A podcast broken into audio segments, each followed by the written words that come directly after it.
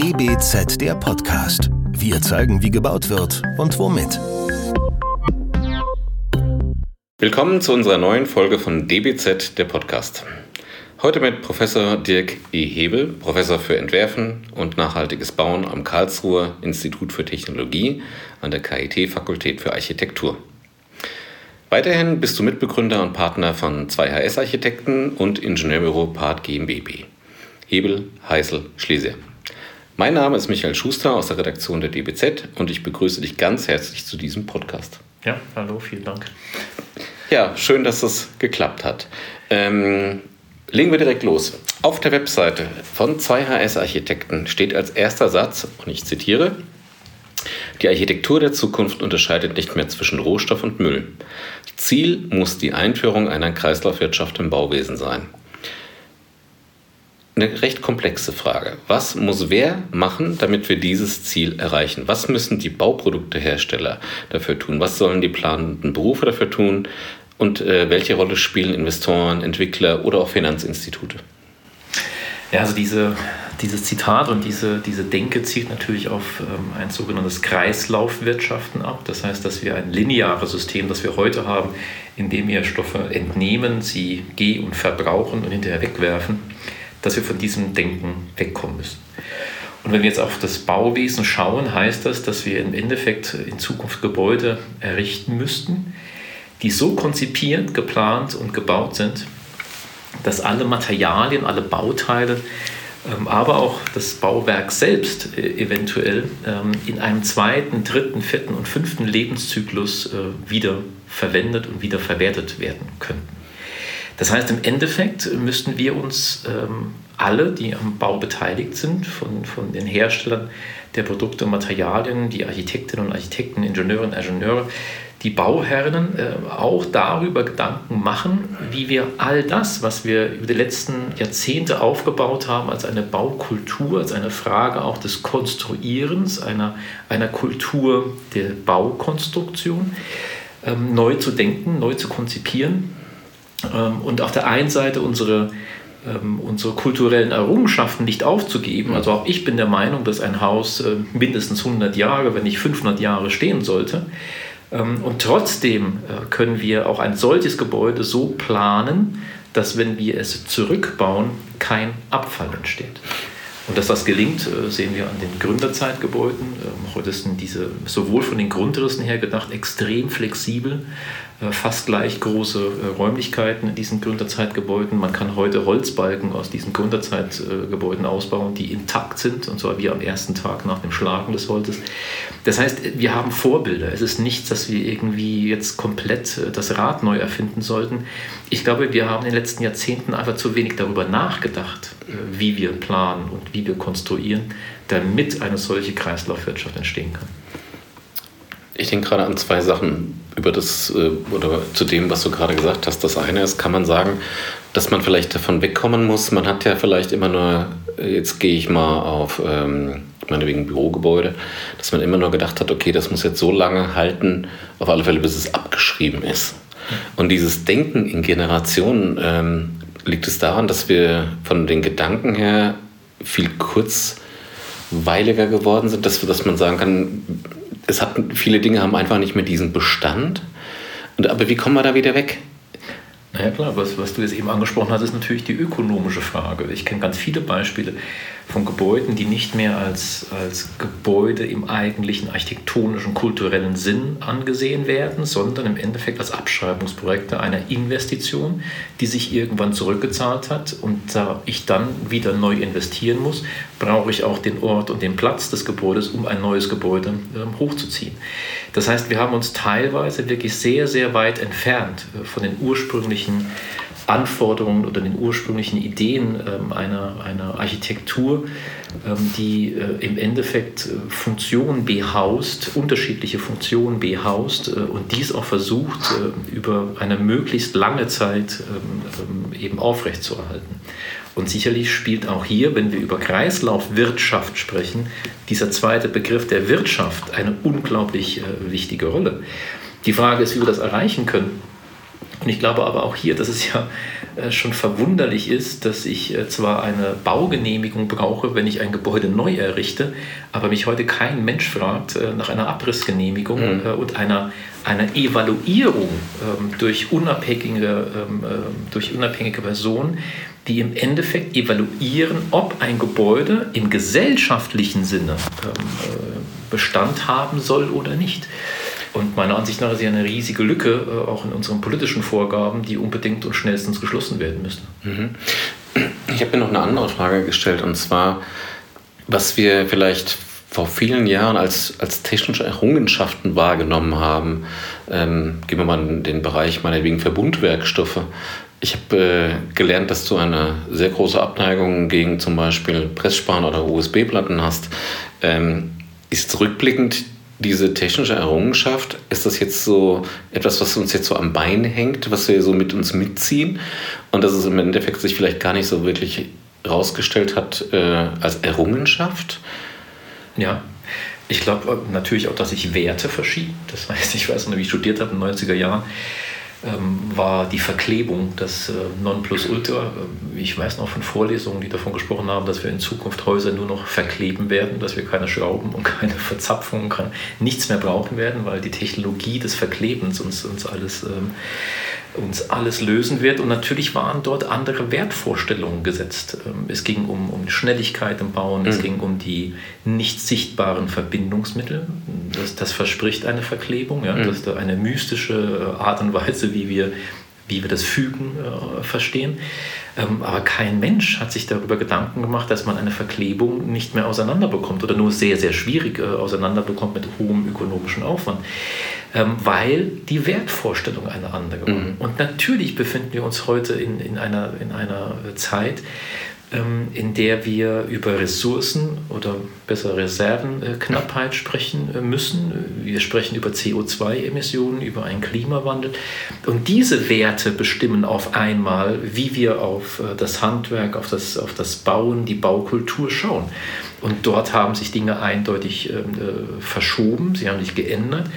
Ähm, und die Frage ist, wie wir sowohl als Ausführende, aber auch als, als Ausbildende ähm, auf diese äh, verschobenen äh, Werte reagieren und wie wir äh, neue ähm, Wertvorstellungen entwickeln, wie ein Gebäude in Zukunft zu, zu konstruieren ist, damit wir diese Fragestellungen eben auch begegnen können.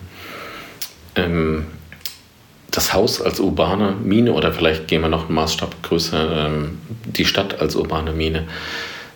Wie, ähm, wie bekommen wir es eigentlich hin, dass auch wirklich das zum einen so wahrgenommen wird, gesehen wird?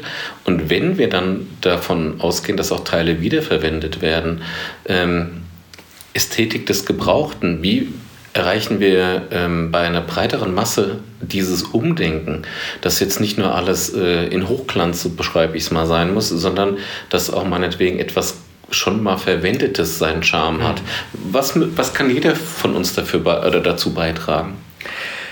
Also Erst muss man natürlich diesen Begriff der urbanen Mine definieren. Ähm, äh, die urbane Mine, eigentlich ein sehr, sehr guter Begriff, der eigentlich etwas sehr Trauriges beschreibt, ähm, nämlich die Tatsache, dass das der Großteil unserer Gebäude, wie wir sie heute vorfinden in unseren Städten oder überhaupt in unserer gebauten Umwelt, natürlich nie für eine Wieder- oder Weiterverwertung gedacht oder gebaut waren. Das heißt, die Mine ist gefährlich, die Mine ist schmutzig ähm, und, und insofern finde ich den Begriff der urbanen Mine zurzeit angebracht, weil wir mhm. in diese Gebäude hineingehen müssen und unter unglaublich hohem Aufwand, Arbeitsaufwand, mit Sicherheitsrisiken, äh, dies versuchen zumindest äh, Bauteile und Baustoffe äh, wieder herauszunehmen, um dann in andere äh, Gebäude wieder einzusetzen. Und zu diesem Begriff der urbanen Mine passt der Begriff ähm, der, Ästhet der Ästhetik des Gebrauchten, weil die Wiederverwendung, das heißt, wenn ich jetzt eine Tür, einen Holzboden, eine, eine Kachel aus einem Gebäude ausbaue und im anderen wieder einbaue, ähm, äh, entsteht etwas äh, wie eine Identifikation. Das heißt, ein, die Gebrauchsspuren dieses Teils erzählen eine Geschichte. Und ich erreiche auch als Planender, als Planende etwas, was ich, mit einem neuen Werkstoff nie und nimmer schaffen könnte, nämlich eine Eigenartigkeit äh, in diesem, in diesem äh, Produkt und in diesem, in diesem Raum, den ich dadurch äh, kreiere. Man könnte fast sagen, man muss nicht erst eine Patina schaffen, sondern Richtig. die ist halt da. Richtig, und die kommt umsonst. Die kommt umsonst, das auch noch. Genau. Ja. Das heißt, dieser Mehrwert der urbanen Mine ist eindeutig da. Den, den, den muss man nicht wegdiskutieren. Die Frage ist jetzt nur, ist die Gesellschaft bereit, einen solchen Mehrwert, der aus dem Gebrauch stammt, auch zu akzeptieren und als schön oder ästhetisch oder wertvoll zu empfinden. Hm. Und dort kenne ich Beispiele, wo das wunderbar funktioniert, also wo die Geschichte äh, des Bauteils, natürlich auch ähm, die Frage, wie wertig war das damalige Produkt oder das Material eine Rolle spielt, wo man Geschichten dazu erzählen kann, der und die, äh, was weiß ich, Holzfassade stammt aus dem und dem Gebäude mhm. und war früher das und das. Das, das schafft Identität. Äh, ja. Diese Geschichte kann ich abends beim Abendessen erzählen.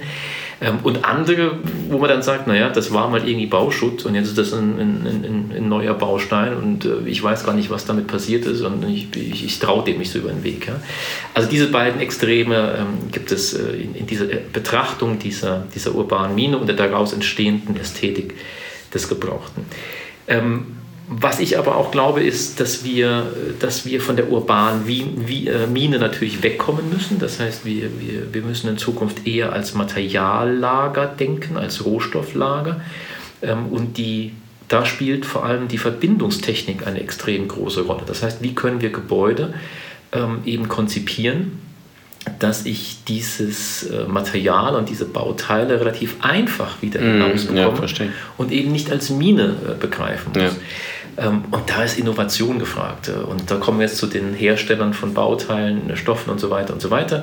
Ich finde doch hier, äh, Deutschland war nie ein rohstoffreiches Land, aber wir waren immer reich an Intelligenz und an schlauen äh, Köpfen, die, die im Endeffekt auch immer wieder unglaubliche Leistungen und, und da begründet sich ja auch äh, unser breiter Mittelstand und, und die, die Innovationskraft, die aus Deutschland stammt. Das heißt, wir haben eine neue Aufgabe und wir sollten uns dieser Aufgabe mit Haut und Haaren auch verschreiben. Also die diese alten Tugenden, die für ein gewisses Wachstum gesorgt haben, einfach mal wieder, wie soll ich sagen, hervorheben, hervorheben. Oder, oder sich dessen bewusst werden und auch entsprechend mit umgehen. Richtig, ja. Und, und ich glaube, das sind ja die Fragestellungen liegen auf der Hand. Wenn, wenn, wenn die Europäische Union eben vorschreibt, dass wir ab dem Jahr 2030 äh, komplett äh, in die Kreislaufwirtschaft einsteigen müssen, inklusive ja. der Bauwirtschaft, dann wird das neue Lösungen äh, bedingen. Äh, konkret ähm, bei dem Projekt äh, Roofkit, beim letzten Solardecathlon in Wuppertal. Ihr habt extrem viele Bauteile da auch äh, aus dieser Mine oder wie aus mehreren Minen, wie auch immer, entnommen. Ähm, wir, äh, da war, glaube ich, Basler Baustoffbörse war, war, war glaube ich, involviert. Wie wichtig ist es, dass zum Beispiel, jetzt habe ich ja einen Namen genannt, aber auch andere wie, wie Concola, dass es sowas überhaupt gibt? Ja. Und wie siehst du meinetwegen äh, die Zukunft von solchen Bauteilbörsen? Ja. Bauteilbörsen gibt es schon wahnsinnig lange. Ähm, was, was jetzt neu passiert, und das finde ich hochinteressant, ist, dass, dass in den letzten 10, 12 Jahren junge Startups ähm, äh, sich etabliert haben, die natürlich neue Vertriebswege erschlossen haben. Mhm. Das heißt, äh, über die Digitalisierung von Bauteilen, das ja. heißt, ich kann ein Bauteil aufnehmen, ich kann zeigen, wie es eingebaut war, ich kann es vermessen. Mittlerweile gibt es Algorithmen, die mir sogar sagen, äh, wie hoch der Preis, der Wiederverkaufspreis für ein solches Bauteil sein könnte. Äh, über diese Digitalisierung und die digitale Schiene schaffen auf einmal diese Firmen einen, einen unglaublich schnellen ähm, Wechsel von den, von den Besitzern dieser Materialien und Bauteile. Und dadurch mhm. wird das lukrativ natürlich. Wenn ich zuerst äh, ein Bauteil abbaue und muss es für ein Jahr auf meinen Hof legen und mhm. hoffe, dass jemand vorbeikommt und genau das sucht, ist das schwierig, obwohl das früher auch funktioniert hat. Ja, aber du hast halt den, den, den Faktor Zeit und Zeit, ne, wissen wir alle, ist Geld und dann je länger das liegt, also das heißt eigentlich, die, das Bauteil ist erfasst und je schneller es sich Richtig. dreht, Richtig. Umso, lukrat, oder umso besser wird, äh, wird man auch einem, einem wirtschaftlichen Aspekt hinten dran gerecht. Genau. genau. Und äh, also ich finde solche Bauteilbörsen immens wichtig. Ähm, wir dürfen gespannt sein, wie auch da die Entwicklung sein wird. Ja, sie, sie, schließen eine Lücke und das ist ja. das Schöne. Sie schließen die Lücke auch zwischen den Planenden und, und den, den neuen Besitzern, weil natürlich ich mich jetzt als Planender auf die Angaben verlassen kann, die von diesen Firmen zu diesem Material oder Bauteil geliefert werden. Mhm. Das heißt, ich muss nicht selbst als Architekt anfangen rumzusuchen ja. und mir die, die Daten irgendwie zusammenklauben, sondern es gibt jemanden, der sich darum kümmert. Und das ist diese Lücke, die extrem wichtig ist zu schließen. Ihr hattet bei, ich war ja vor Ort ähm, in Wuppertal und ihr hattet eine Geschichte, die fand ich ziemlich spektakulär. Das war da ähm, die Joghurtbecher, die ihr wiederverwendet habt. Vielleicht magst du mal ganz kurz nochmal beschreiben, in was für eine Art und Weise ihr die wiederverwendet habt. Also es ist eine Firma, die wir schon länger kennen, auch damals äh, in dem Projekt UMA mit Werner Sobeck und Felix Heisel haben wir dieser Firma schon zusammengearbeitet. Smile Plastic nennen sich die. Ähm, und die haben sich darauf spezialisiert, äh, Kunststoffe wieder einzusammeln. Das ja. heißt, äh, weggeworfene Kunststoffprodukte. Mhm. Ähm, in dem Fall jetzt alte Joghurtbecher ja. ähm, zu sammeln und ähm, aus diesen äh, alten Joghurtbechern eben wieder in dem Fall einen Plattenwerkstoff herzustellen, der ungefähr 20 mm dick ist und das Schöne an diesem Plattenwerkstoff ist, dass man ihn mit, mit den normalen Holzwerkzeugen bearbeiten kann. Das heißt, ich kann den schneiden mit der Kreissäge, ich kann den äh, schleifen, ich kann den bohren, ich kann den fräsen. Mit den ganz normalen Werkzeugen, wie ein Schreiner äh, eben auch umgeht. Aber ihr hattet das, glaube ich, ähm, für die, in der Küche, für die ja. Küchenfronten und, glaube ich, nochmal als Wandbelag. Genau. Ähm, ist das inzwischen ein, ein marktfähiges, ein, ein standardisiertes Produkt? Könnte ja. ich das jetzt kaufen, wenn ich jetzt sage, ich will jetzt eine neue Küche haben? Ja. Weil das finde ich ja immer spannend. Ähm, das eine ist ja diese, dieses studentische Projekt aber dass dann das auch wirklich in, in die Praxis umgesetzt wird, dass es praxistauglich ist und dass die Akzeptanz da ist. Also das heißt, rein theoretisch könnte ich, ja, diese, die, diese Produkte sind verfügbar. Ja, richtig. Also das war auch Vorgabe des Wettbewerbs. Wir durften keine Produkte verbauen, die irgendwie Unikate darstellen, sondern ja. das sind alles Produkte gewesen, die, die ja, du und ich heute Morgen, was ich übermorgen ja. auf dem Baumarkt irgendwie kaufen können oder ja. bestellen können. Ähm, das war die Vorgabe. Ähm, und es ist natürlich schön, die, diese Produkte sind in England sehr bekannt, in, in, im Festland Europa noch nicht so sehr. Mhm. Und es ist natürlich schön, dass, dass, dass solche Wettbewerbe auch helfen, dass einem breiteren Publikum, ich, ich weiß nicht die Zahlen gar nicht mehr, aber das sind Zehntausende von Leuten ja. durch diese Einheiten gelaufen. Ähm, und ähm, das ist schön, dass, dass, dass das auch bekannt wird dadurch. Oder wir haben jetzt auch eine Materialdatenbank ähm, eröffnet am, am KIT bei uns in der Fakultät Architektur, die für alle zugänglich ist. Äh, ich möchte, dass, dass jeder, vom, vom, von Häuslebauerin bis hin zum, zum Profi, im Endeffekt mhm. Zugang zu solchen äh, Materialien, Daten, der Ästhetik, wir arbeiten mit Bildern, äh, hat und die auch einsetzen kann. Ja, also nicht mehr dieses, was man von früher her sehr gut kennt, dieses Silo-Denken, sondern halt wirklich die Informationen allen ja, möglichen ja. zur Verfügung stellen. Richtig. Weil ich glaube, dann, vorhin habe ich ja gefragt, wie kriegen wir das hin mit die, die, die Akzeptanz der Ästhetik des Gebrauchten. Ich glaube, dann, wenn man das in, in einer breiten Masse verteilt, ich glaube, dann geht das relativ schnell auch. Ja, ich hoffe Also vor, vor, allem, weil die nicht wahnsinnig teuer sind, diese Materialien. Ne? Das, das ist ein Riesenvorteil. Also über die Ökonomie muss man das vielleicht noch separat sprechen, aber ich, ich finde natürlich, äh, je, je preisgünstiger, und ich rede das nur, von Investitionskosten, ähm, solche Produkte sind, umso schneller finden sie Akzeptanz. Ja. Ne? Also ich kann noch lange über ethische Wertvorstellungen sprechen und, und Kreislauffähigkeiten und so weiter und so weiter. Wenn das Produkt einfach doppelt so teuer ist wie das vergleichbare keine Akzeptanz. wird es keine Akzeptanz finden. Und da kann man noch so viel Gutes mit äh, versuchen zu bewegen. Das, das wird nicht gelingen. Ähm, Jetzt ist es ja ein, der Wettbewerb, ich bleibe noch mal eine Frage dabei bei dem Thema äh, Wuppertal Solardecathlon. gab ja verschiedene, es gibt ja zehn Kriterien und ähm, in dem Kriterium, im speziellen nachhaltiges Bauen, äh, wart ihr ja dann innerhalb dieser zehn Kategorien, also in dieser Kategorie auch nochmal Kategoriesieger. Nicht nur Gesamtsieger, sondern was war denn eigentlich das, wo ihr, ich sag mal, so viel besser wart als, als andere Hochschulen Universitäten? Also als wir da angefangen haben, ähm, haben ja Andreas Wagner, Professor für, für, für Bauphysik bei uns und ich selbst gesagt, wenn wir das jetzt mitmachen, ähm, dann, dann müssen wir extrem sein in, in dem, mhm. was, wir, was wir verlangen. Und ein von diesen extremen Forderungen, die, die wir aufgestellt haben, was am Anfang war, ähm, wir wollen wirklich kein Kilogramm Abfall produzieren. Ähm, mhm. Das, das, war, das war die Grundvoraussetzung von, von, von uns allen mit den Studierenden zusammen, dass das die Maxime ist, ähm, das eben zu, zu, ähm, zu erreichen. Und wir haben gesagt, wir wollen nicht ein, ein, ein Produkt entwerfen, das nur aus neuen Materialien besteht, bei dem wir versprechen, dass wenn das Material nochmal ausgebaut wird, was anderes wird, sondern wir gesagt, wir müssen zeigen, dass wir heute schon äh, mit Materialien und, und Bauelementen arbeiten können, die aus ganz unterschiedlichen Stellen aus dem Kreislauf entnommen mhm. sind. Also vielleicht welche ganz am Anfang, welche die schon einen Zyklus hinter sich haben, vielleicht auch welche drei und vier. Und so haben wir so eine Art Konstrukt zusammengestellt, ähm, wo wir gesagt haben, äh, unser Gebäude soll heute beweisen, ähm, dass, dass wir in der Lage sind, äh, eben komplett kreislaufgerecht zu konstruieren und zu bauen. Wir haben da wirklich, ich muss ganz ehrlich sagen, wir haben ja immer so Punkte, wo wir uns da wieder daran erinnern mussten, ähm, wir haben da auch keinen Kompromiss, wir, sind keinen Kompromiss eingegangen. Also wenn die Wahl war, ähm, ob wir den ein oder anderen Material war, war immer die, ist es sortenreich, können wir es einbauen, auch wenn es manchmal teurer war, habe ich lieber an anderer Stelle gespart, wie, wie dort das, einen Kompromiss mh, einzugehen. Mm. Und ich glaube, konsequent. Ja, genau. Ich glaube, diese Kompromisslosigkeit und dieses konsequente Denken, haben dazu geführt, dass natürlich dann eine Jury, die sich das Ganze anschaut und, und auch versteht, ähm, warum wir es konstruiert haben, wie wir es konstruiert haben, mhm. warum auch manche konstruktive Entscheidungen aufgrund der Materialwahl äh, sich beeinflusst haben, dass, dass ein roter Faden entstanden ist, den man heute noch, glaube ich, spürt, wenn man durch diese Einheit läuft, ähm, dass hier, dass hier wirklich versucht wurde, dieses, dieses konsequente äh, Umsetzen auch, auch beizubehalten. Die Einheit ist noch existent, die steht? Steht in, in, in Karlsruhe am, am, Campus Süd bei uns am, am, KIT. Kann auch jederzeit besichtigt werden. Man kann äh, über roofkit.de kann man äh, Termine buchen oder über die Fakultätshomepage äh, alles machbar, kann man sich immer noch anschauen. War eigentlich eine sehr schöne Geste unseres damaligen Präsidenten ähm, ähm, Holger Hanselkert, der gesagt hat, naja, wenn wir da ja schon mitmachen und dann Wuppertal stehen, dann möchte er die Einheit auch dann wieder in Karlsruhe haben. Also heute sind wir sehr, sehr froh darüber.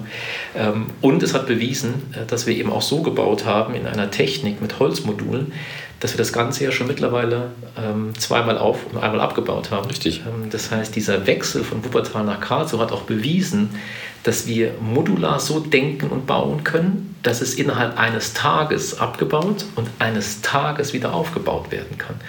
Und das war uns am Anfang gar nicht so bewusst, dass das, dass das natürlich auch ein Beweis darstellt mhm. äh, unserer Denke. Und es hat wunderbar geklappt, äh, war überhaupt kein Problem. Spricht natürlich auch, was wir eben schon mal hatten, für die Verbindungstechniken, die verwendet richtig, wurden. Richtig, richtig. Wäre anders gar nicht möglich gewesen. Genau, genau. genau.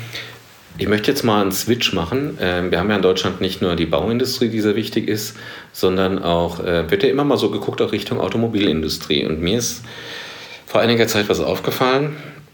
Bin über eine, eine Studie, ist glaube ich noch eine Studie von BMW gestolpert.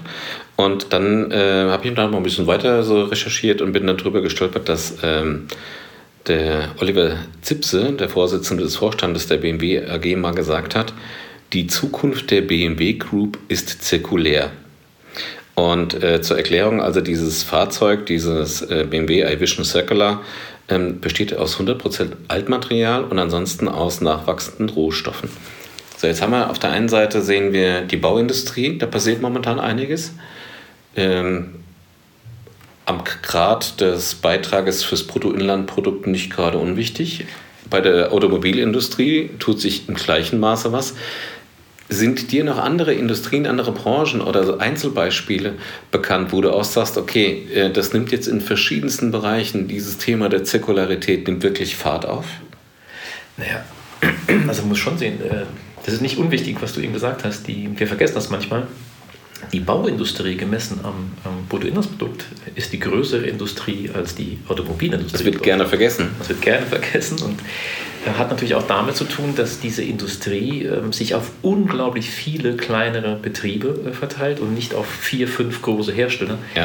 äh, wo auch Ansprechpersonen immer für, für, für jeden von diesen ähm, da sind. Das heißt, ähm, es ist, es ist ähm, interessant und dadurch auch vielleicht so ein bisschen ähm, naja, der, der, der Hemmschuh in der, in der Bauindustrie ähm, dass dieses heterogene System sich natürlich wesentlich schwieriger steuern lässt ähm, mhm. als ein, ein eher homogeneres System äh, der Automobilindustrie, wie, wie es zurzeit in Deutschland sich äh, äh manifestiert.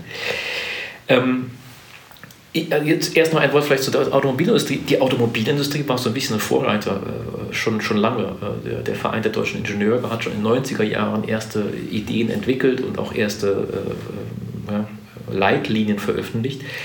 Ähm, wie äh, ein Auto ähm, eben wieder in seine Einzelbestandteile zerlegt werden kann und die Stoffe, äh, die verwendet wurden, die Materialströme wieder in ihre, in ihre Recyclingströme eingehen können. Das heißt, das Thema Kreislaufwirtschaft ist in der Automobilindustrie ein, ein relativ bekanntes und relativ, Anführungsstriche, altes Thema. Es gibt ja einen Bereich, fällt mir gerade so spontan ein, wo ich mir immer wünschen würde, dass ähm, wir reden jetzt mal über das, was von jeder von uns tagtäglich nutzt, wo ich mir immer die Frage stelle, und wieso akzeptieren wir eigentlich alle miteinander, dass wir uns in zwei oder spätestens drei Jahren ein neues Smartphone kaufen müssen, wo auch äh, so viele Rohstoffe drin sind, die extrem begrenzt sind. Ähm, da stelle ich mir immer die Frage, wieso ist der Markt oder wieso sind die Hersteller so stark, dass sie uns vorschreiben, wann wir diese Geräte tauschen müssen? Ähm, dass es da von den Verbrauchern her, weil ich glaube, der Verbraucher könnte da ganz schön Druck aufbauen und nicht sagen, nee, ich will jetzt nicht nach drei Jahren wieder ein Smartphone, das muss jetzt auch mal fünf Jahre halten, weil ansonsten suche ich mir einen anderen Hersteller, der mir das gewährleistet. Und ich glaube, da reden wir ja auch richtig über Materialien und nicht über gängige Materialien, sondern das heißt nicht umsonst seltene Erden. Ja, klar, das, das ist ein Beispiel neben der Bau- und der, der Automobilindustrie. Das natürlich, es wird ja allein schon äh, ausreichen und da ist ja die EU jetzt wirklich einen Schritt weiter gegangen, äh, dass man solche Geräte reparieren kann. Ja? Also, mhm. Ich weiß noch, die ersten Handys konnten nicht den Akku äh, austauschen. Das ist heute. Das war ja alles schön miteinander verschmolzen. Das ist heute nicht mehr denkbar und heute nicht mehr möglich. Ähm, aber das sind alles Bereiche und, und überhaupt, wenn wir an, an, an Möbelindustrie denken und so weiter, ich, ich sehe zwar immer wieder jetzt diese Worte auch kreislaufgerecht und Kreislaufgerechtigkeit in, in verschiedenen Branchen, aber wirklich etabliert und, und wirklich nachweislich eben auch kreislaufgerecht mhm. geplant ähm, ist relativ wenig. Das heißt, es nutzt ja nichts, wenn ich im Endeffekt sortenreine oder kreislaufgerechte Materialien, wie du es eben gesagt hast, zum Schluss äh, in, in, ein Ding zusammenbacke. Ja? Dann, dann nutzt man die ganze Sortenreinheit oder dann ist mir auch egal, ob diese Stoffe aus dem Recycling-Kreislauf stammen nicht, weil das neue Produkt ist im Endeffekt wieder Sondermüll. Das heißt, es zählen immer zwei Komponenten dazu. Es zählt das Material selbst und klar, je mehr Recyclinganteil, je mehr irgendwie wiedergewonnen, auch in der Automobilindustrie, was dort versprochen wird, umso besser. Aber was mich viel mehr umtreibt, ja. was zum Beispiel beim ersten Thema der Verklebung ist, wie werden denn diese Bauteile und Materialien eingebaut? Ja? Mhm. Ähm, und da sehe ich auch in der Automobilindustrie noch sehr viel äh, Potenzial Luft nach oben. Also das ist noch nicht alles ähm, meiner Ansicht nach auf einem, auf einem wirklichen Grad der Kreislaufgerechtigkeit. Du hast jetzt äh, zwei oder gar dreimal eben die EU angesprochen. Ähm, jetzt bin ich mal die Wunschfee und äh, sage dir, lieber Dirk, du hast jetzt bei der EU, ich mache das jetzt mal an der Person Ursula von der Leyen fest, einen Wunsch frei. Was wäre denn so dein Wunsch an Frau von der Leyen? Also ich würde mir extrem wünschen, dass wir diese äh, ganzen Fragestellungen, die wir ja seit, seit äh, Veröffentlichung, seit 2019, das Green Deal ja hoch und runter auch diskutieren, dass wir die ähm, eben auch einheitlich ähm, in, in den europäischen Ländern ähm, durchsetzen können. Das heißt, ich bin immer wieder erstaunt, dass die EU ähm, Dinge äh, eben anschiebt und dann wird es in nationales Recht äh, umgewandelt äh, mhm. und dann verwässert äh, dieser ganze Gedanken sich wieder in unterschiedlichen Systemen. Ja, weil es wahrscheinlich, äh, wie soll ich sagen, äh, diverse Bestrebungen innerhalb dieser Länder gibt oder ich will jetzt nicht unbedingt von Lobbyarbeit sprechen, aber andere Interessensgruppen wahrscheinlich gibt, um es mal so vorsichtig zu formulieren. Also wenn ich mir was wünschen würde von von der Leyen, wäre ja. zum Beispiel, und da finde ich jetzt, äh, ich habe das Beispiel auch schon genannt, ähm, dass CO2-Bepreisung ähm, äh, im Bauwesen ein ja. extrem wichtiges. Und zwar müssten wir sowas an die Baugenehmigung knüpfen. Das heißt, wir müssten im Endeffekt Zielvorgaben setzen, wie viel CO2 äh, ein Gebäude bei der Errichtung, ich rede jetzt mal nicht von der Betriebsphase, ja. sondern ich rede mal nur von der Errichtung des Gebäudes, wie viel CO2 ein Gebäude ausstoßen darf, damit wir überhaupt noch eine Baugenehmigung bekommen. Mhm. Und da gibt es Bestrebungen. Dänemark äh, hat das äh, seit einem guten Jahr äh, eingeführt. Ähm, finde ich hochinteressant. Ähm, weil dadurch jetzt nach einem Jahr eben erkannt wurde, dass die Wertschätzung des Bestandes dadurch extrem zugenommen hat, weil der Bestand mit Null eingerechnet wird. Der wird dann nicht mehr einfach mal so Richtig. schnell abgerissen. Richtig, ja. ja. Wir machen uns wahnsinnig viel Gedanken über Wohnraum hier in Deutschland und über, ja. über sozialen Wohnraum und, und, und bezahlbaren Wohnraum und, und, und, und, und. Ja. Ähm, aber wir packen die, das Problem nicht an der Wurzel. Und das Problem ist doch, dass bei uns viel zu viel abgerissen wird. Das heißt, wir müssten irgendwie es schaffen können, ähm, dass wir über solche Ideen, wie zum Beispiel Dänemark äh, das propagiert, auf dem, auf, dem, naja, auf dem Rücken von einem solchen Zielvorgabe eben auch die Wertschätzung für Bestand, für Recyclingbaustoffe äh, nach oben getrieben wird. Und, und das dänische Beispiel ist, ist meiner Ansicht nach hervorragend. Ich würde mir wünschen, dass solche Best Practice äh, auf alle Länder angewendet werden. Also wir hatten letztes Jahr, ähm, hatten wir mit der DBZ mit der Ausgabe 5 das Thema ja kreislauffähiges Bauen und ich weiß noch haargenau, ähm, wir haben uns teilweise wirklich schwer getan bei der Recherche, weil es wird so viel drüber gesprochen, oder wurde damals, äh, immer noch, ähm, aber letztendlich dann fertiggestellte Projekte zu finden. Ähm, ich kann, kann, mich noch daran erinnern, das war wirklich eine Herausforderung. Und auch da sind wir über ein Projekt äh, in Dänemark gestolpert, ähm, aufmerksam geworden, mit dem Kindergarten The Swan. Äh, fand ich mega spannend und haben wir uns ja auch schon mal drüber unterhalten. Vielleicht kannst du was sagen über ähm, die, die ursprünglich mal als Architekten angefangen haben und dann ja quasi zu Unternehmern wurde. Finde ich auch eine ganz interessante Story. Ja, äh, Anders Lendager, der, der, der Gründer der Lendager Group und, und das Architekturbüro, das das Wohn dann äh, eben auch äh, gebaut hat, ähm, hat sich eben auch geärgert. Ne? Also er, er war so ein oder ist ein Pionier von der Wiederverwendung, zum Beispiel alten Fenstern oder Betonbauteilen oder Ziegeln und so weiter. Äh, und natürlich haben ihn auch äh, große Fragestellungen, wie zum Beispiel die Rezertifizierung umgetrieben. Das heißt, wer mhm. zertifiziert ein, was ich 10 Jahre, 15 Jahre altes Fenster, mhm. Äh, damit ich es eben auch wieder einbauen kann und, und mich hier Gewährleistung etc. etc. etc. Und ihn hat das genervt ähm, und ähm, es wollte keiner machen, sogar die Fensterhersteller wollten es nicht machen. Und ähm, er hat dann im Endeffekt eine eigene Firma gegründet und macht das jetzt selbst. Und das finde ich halt eben sehr innovativ, das finde ich mutig. Das kann nicht jeder oder will auch nicht jeder. Er hat es gemacht. Ich glaube, mittlerweile fünf, sechs, sieben Firmen gegründet, die genau immer das Gleiche auf verschiedenen Bauteilen machen. Ich habe eben äh, Betonfertigteile erwähnt und so weiter. Mhm. Das heißt, er schafft sich sein, sein, sein eigenes Möglichkeitsfeld, ähm, indem er äh, die Verantwortung übernimmt, damit er diese Bauteile wieder in andere Gebäude einbauen kann. Bis jetzt funktioniert das super. Die Firma, die, die, die Fensterfirma, The Window Company, die er gegründet hat, wurde mittlerweile von einem der größten Hersteller, Fensterhersteller in Dänemark übernommen. man sieht, da ist ein Bedarf und da ist auch ein, ein, ein, ein, ein, Erwachen, äh, gerade in diesen skandinavischen Ländern, äh, das doch sehr Aber jetzt, ist. Meinst du denn, diese Erfolgsgeschichte wäre in Deutschland denkbar gewesen? Ja. Ist mir gerade so spontan, dachte ich mir, okay, hätte er das jetzt wahrscheinlich auch in Deutschland so realisieren können? Und falls nicht, ja. okay, wir streichen die Frage. Ähm, wir hatten letztes Jahr, ich hatte es eben ja schon mal angesprochen, mit, den, mit dieser Ausgabe Kreislauffähiges Bauen. Ähm, wir haben damals unserem Heftpartner, der Werner Sobeck AG, auch eine Frage gestellt, die ich gerne dir nochmal stellen möchte. Und zwar, ähm, dass zurzeit starten wir das zirkuläre Bauen mit dem Einbringen kreislauffähiger Konstruktionen, Bauteile etc. Äh, eine Vorgehensweise, die naturgemäß noch ein Hinzufügen ist. Also definitiv noch kein Kreislauf. Aber wann ist, oder was ist deine Einschätzung? Wann können wir denn wirklich von der, von der Zirkularität sprechen oder wann haben wir das wahrscheinlich erreicht? Äh, ich glaube, ich muss hier nochmal auf die, auf die Ökonomie zu sprechen kommen. Also wir haben es dann erreicht, äh, wenn, wenn es wirklich äh, auch sinnvoll, ökonomisch sinnvoll, gehen wir doch mal von, von, von dem Einfamilienhausbauer aus, Bau, Bau, ja, ähm, Häuslebauer. Häuslebauer aus. Ähm, klar schaut so jemand ähm, in erster Linie auf die Investitionskosten. Der will mhm. wissen, was muss ich bezahlen, um mein Gebäude bezugsfertig zu bekommen. Und das kann ich dem noch lange erzählen. Naja, wenn du jetzt zirkulär baust, dann kostet es zwar irgendwie, was ich, 10% mehr, aber dafür können deine Kinder mal diese Materialien ähm, wieder verkaufen und dadurch wieder Geld generieren ne? und müssen keine äh, Deponiegebühren bezahlen. Das verfängt nicht. Ja? Das würde bei mir auch nicht verfangen, ganz ehrlich.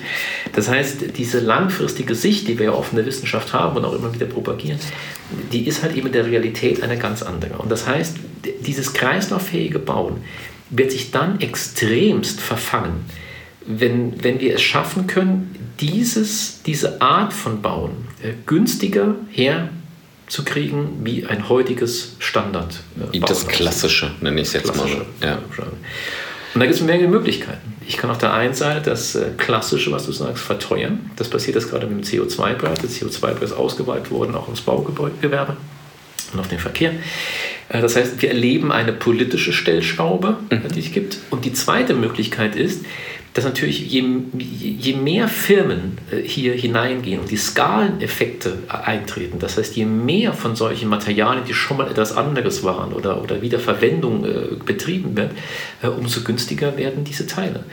Ähm, und dann glaube ich, in dem Moment, wenn ich aus im Baumarkt mir aussuchen kann, nehme ich eine, eine Holzstoffplatte, die irgendwie aus 10% PU besteht, oder nehme ich mir mhm. eine Holzstoffplatte, die irgendwie zu 100% biologisch ist und wo meine Kinder keine, keine äh, giftigen Dämpfe einatmen müssen und die kosten auch noch gleich viel.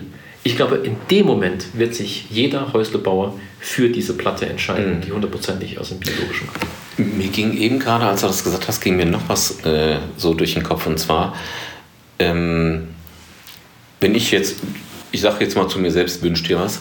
Ähm, von daher wäre es ja vielleicht auch wünschenswert, wenn ich jetzt mal daran denke, wie viele Leute ja ihre, ihre, ihre größte Investition in ihrem Leben, sprich ihr Haus, wenn man denen jetzt sagen würde, hör mal, wenn du einen gewissen Grad nachweisen kannst, auch für dein, in Anführungszeichen, kleines Haus, für, für das ein Familienhaus, aber du bekommst dann meine, jeder stöhnt momentan über hohe Zinsen. Ja. Aber wenn jetzt meinetwegen die Banken eine Auflage hätten, dass sie gesagt bekommen würden von der Regulierung, hör mal, also wenn es nachweisbar ist, dass selbst der kleine Häuslebauer ja. in Anführungszeichen einen Nachweis hat von x Prozent, dass er wiederverwendete Materialien verwendet, dann bitteschön äh, halben Basispunkt weniger. Genau. Ich glaube, so schnell könnten gar nicht so viele recycelte Materialien produziert ja. werden, oder? Absolut. Das ist die eine Stellung, unglaublich groß. Ne? Also ja. gerade wir wissen gerade, ein halber Punkt würde Wahnsinn. Wäre wär doch Wahnsinn. Wahnsinn. Würde die ganze, ja, jeder würde zu seiner Bank rennen und sagen, Moment mal, was ich hier vorhabe, ich mache was Neues. Genau, richtig. Das und, und das Zweite, die große, die, die Kommunen. Ja? Mhm. Die Kommunen vergeben die Flächen. Ganz wichtig. Und ich glaube, die Kommunen hätten eine, auch eine Möglichkeit, ähm, entweder einem Malus- oder Bonussystem. Mhm. Das auch so. Malus könnte sein, naja, ähm, wenn du nicht kreislaufgerecht baust, äh, schlage ich dir jetzt irgendwie 10% oder irgendwas, 3% am, am, am mhm. Kaufpreis für das Land obendrauf, weil ich nicht weiß, ob was du tust hinterher ein, eine Gefahr für unsere irgendwelche Folgeschäden genau. Mhm. genau. Ähm, aber wenn du kreislaufgerecht baust und ich weiß, dass, dass hinterher alles wieder rauskommen kann, es bleibt nichts im Boden zurück, mhm. dann äh, gebe ich dir entweder den Normalpreis oder jetzt im Bonus gedacht, genau. es wird billiger. Also diese Stellschraube hätten sogar die Kommunen. Und ich glaube, das sind alles Möglichkeiten, wo es in die Breite hineinkommt. Genau, und es muss in die Breite. Richtig, richtig. Ja. Aber sind Kommunen dazu bereit? Sind Banken dazu bereit? Das ist die, die Frage. Es ging ja auch nur bei mir um Wünsch dir was. Ich habe Ja, sehr schön. Du, ähm, wir könnten jetzt noch stundenlang weitermachen. Ich finde es total spannend und macht mir wahnsinnig viel Spaß. Aber ja, jetzt ist die Zeit gekommen. Aber wir können ja irgendwann nochmal einen Podcast vielleicht machen. Sehr schön. Ähm, ja, das war DBZ, der Podcast. Die DBZ berichtet praxisnah für und mit Architektinnen und Architekten, Bauingenieurinnen und Bauingenieuren und nutzt dafür vielfältige Medienkanäle wie den Podcast. Entwickelt wird der Podcast von der gesamten DBZ-Redaktion. Wenn ihr unsere Arbeit unterstützen möchtet, könnt ihr das am besten, indem ihr unser DBZ-Magazin abonniert oder unserem Podcast 5 Sterne verleiht. Der DBZ-Podcast wird von unserem Tonmeister Lynn Meisenberg abgemischt und mehr Informationen gibt es auf www.dbz.de. Vielen Dank, dass du da warst. Vielen Dank, bis bald.